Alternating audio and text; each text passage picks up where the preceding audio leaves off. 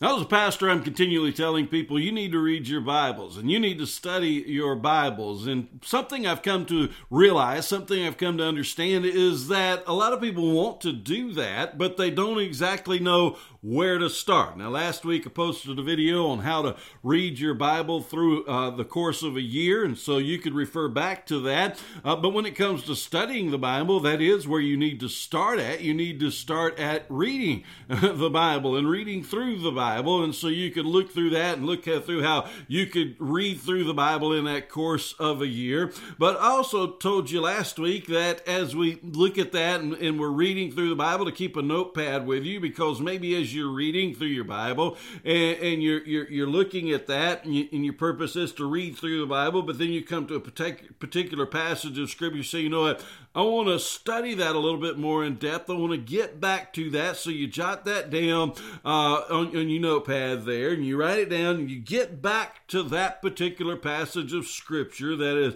really piqued your interest or maybe God is speaking to you about and you will study that a little bit more in depth. And the question is, well, where do I start? Well, the, the, the reality is you start with the Bible, right? You start with the Bible. But the interesting thing about the Bible is the Old Testament was written in Hebrew, the New Testament was written in Greek and a little bit in Aramaic. And so therefore we have a lot of different translations. And so some of those translations are extraordinarily good.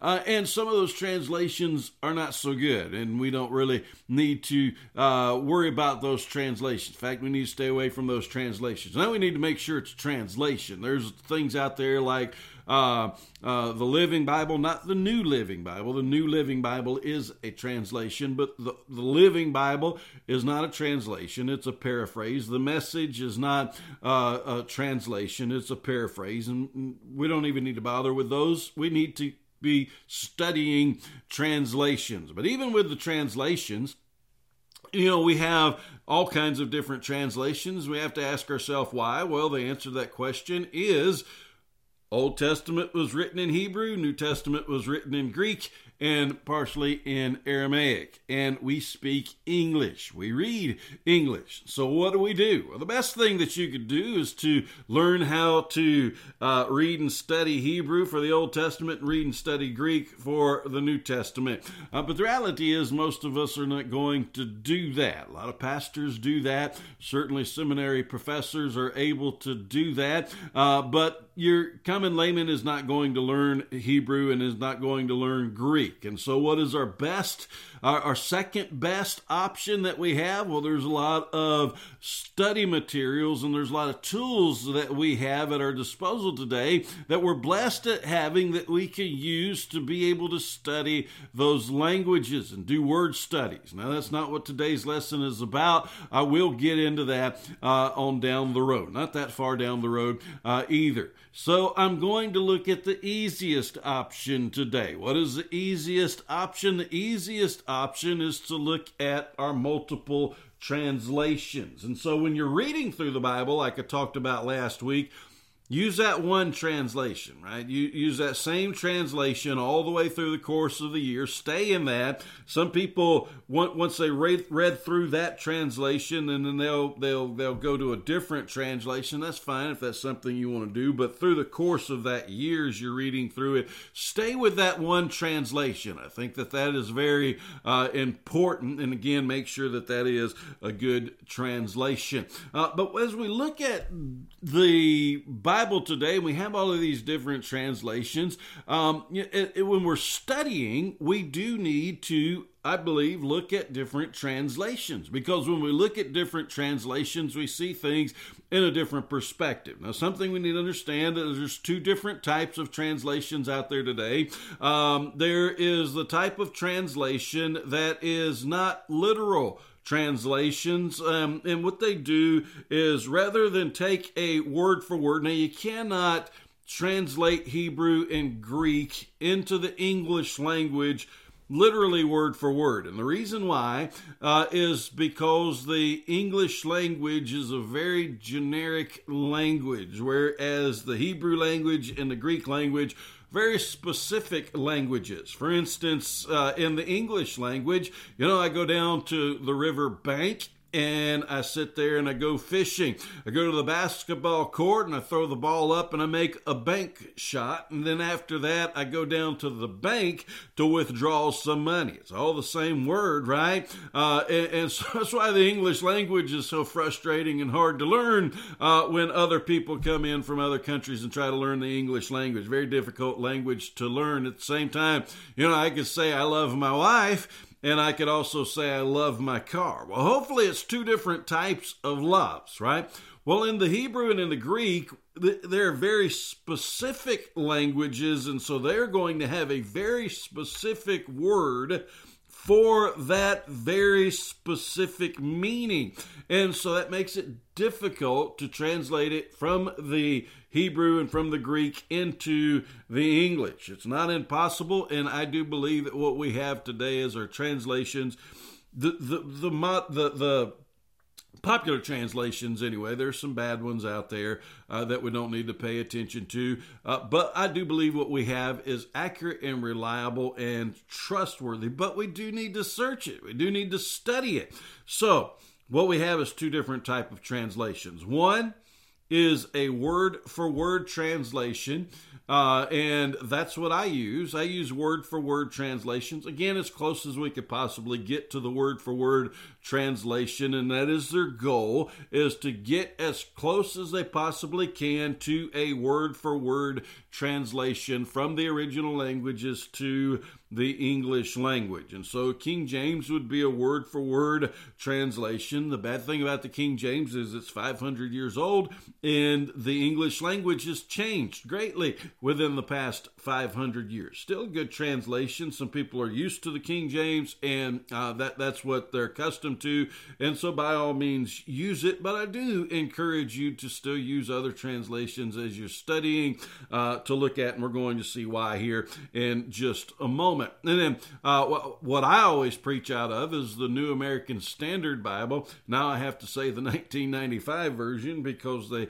uh, now have an updated version of that, but I use the 1995 New American Standard or NASB. And then we have the ESV and you know so we, we, of course new king james uh, those are all literal translations as close as we can possibly get from the original languages to the English language. Then you have other translations uh, like the NIV, the New Living Bible, not the Living Bible, but the New Living Bible, which is a good translation. And, and so we have those uh, that you can uh, look at and, and study. I don't think they're good for in depth study but what they do is they don't really try to take the original languages and translate them word for word. Instead, they translate them thought for thought. That's why I prefer a word for word translation. And so when we look at that, we begin to understand that. Here we have a thought for thought translation.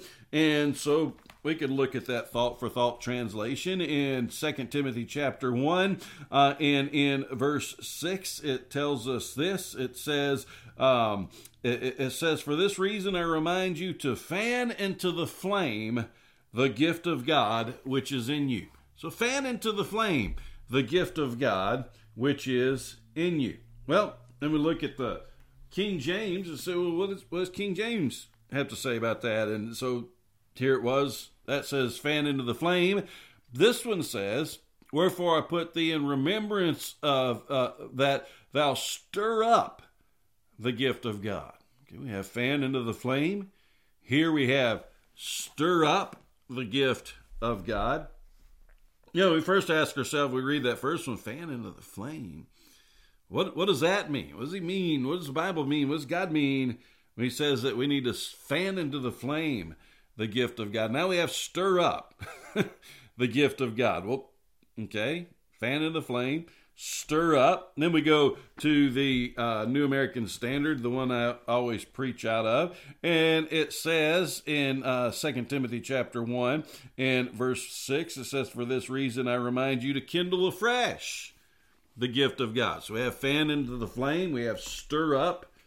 Now we have kindle afresh. Then we have here uh, the uh, Christian Holman Standard. And so what does it say? Second Timothy chapter 1 and verse 6. It says, Therefore I remind you to keep ablaze.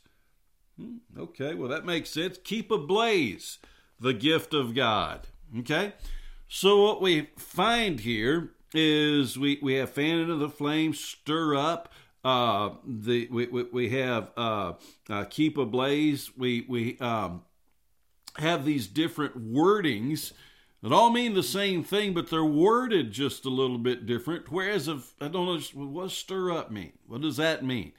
Well, then I could look at these other translations, say, okay, I get it now, understand it now. What it is is there's a flame there, and as we fan into that flame or stir up the flame or kindle a flash afresh or keep a blaze it's all that idea of like we don't want it to become a small ember right we don't want that fan to die down so we or that flame rather to die down so we fan it we stir it up we keep it ablaze and and, and so in that understanding through the different translations we then get a better grasp, a better understanding of what that means. Maybe I didn't understand the first translation that I read, so I read different translations and it gave me a better understanding. Now, you don't have to go out and buy all of these translations uh, like I have. Um, they're all found online. You can go to uh, thebiblegateway.com, a very good uh, uh, site there where you can get all kinds of different translations. You can download the Bible app on your phone, and uh, you know there's all kinds of tools out there. There's also the Amplified uh, Bible that's also on there, and the Amplified Bible uh, isn't actually a translation, but it amplifies some of the words. It wasn't actually a help in this particular uh, instance of understanding what that stir up uh, means, but it is a great help in other instances. So I pray that this was a help for you and that you will see the need of studying God's Word, how very important that it is. We're going to continue to dive deeper into this. We're going to look at some tools that we can use, some resources that we can use. And my goal is for you to get beyond these videos and beyond saying up here, yeah, I know I need to study the Bible, but actually getting into it opening it up and studying the deep treasures of God's Word.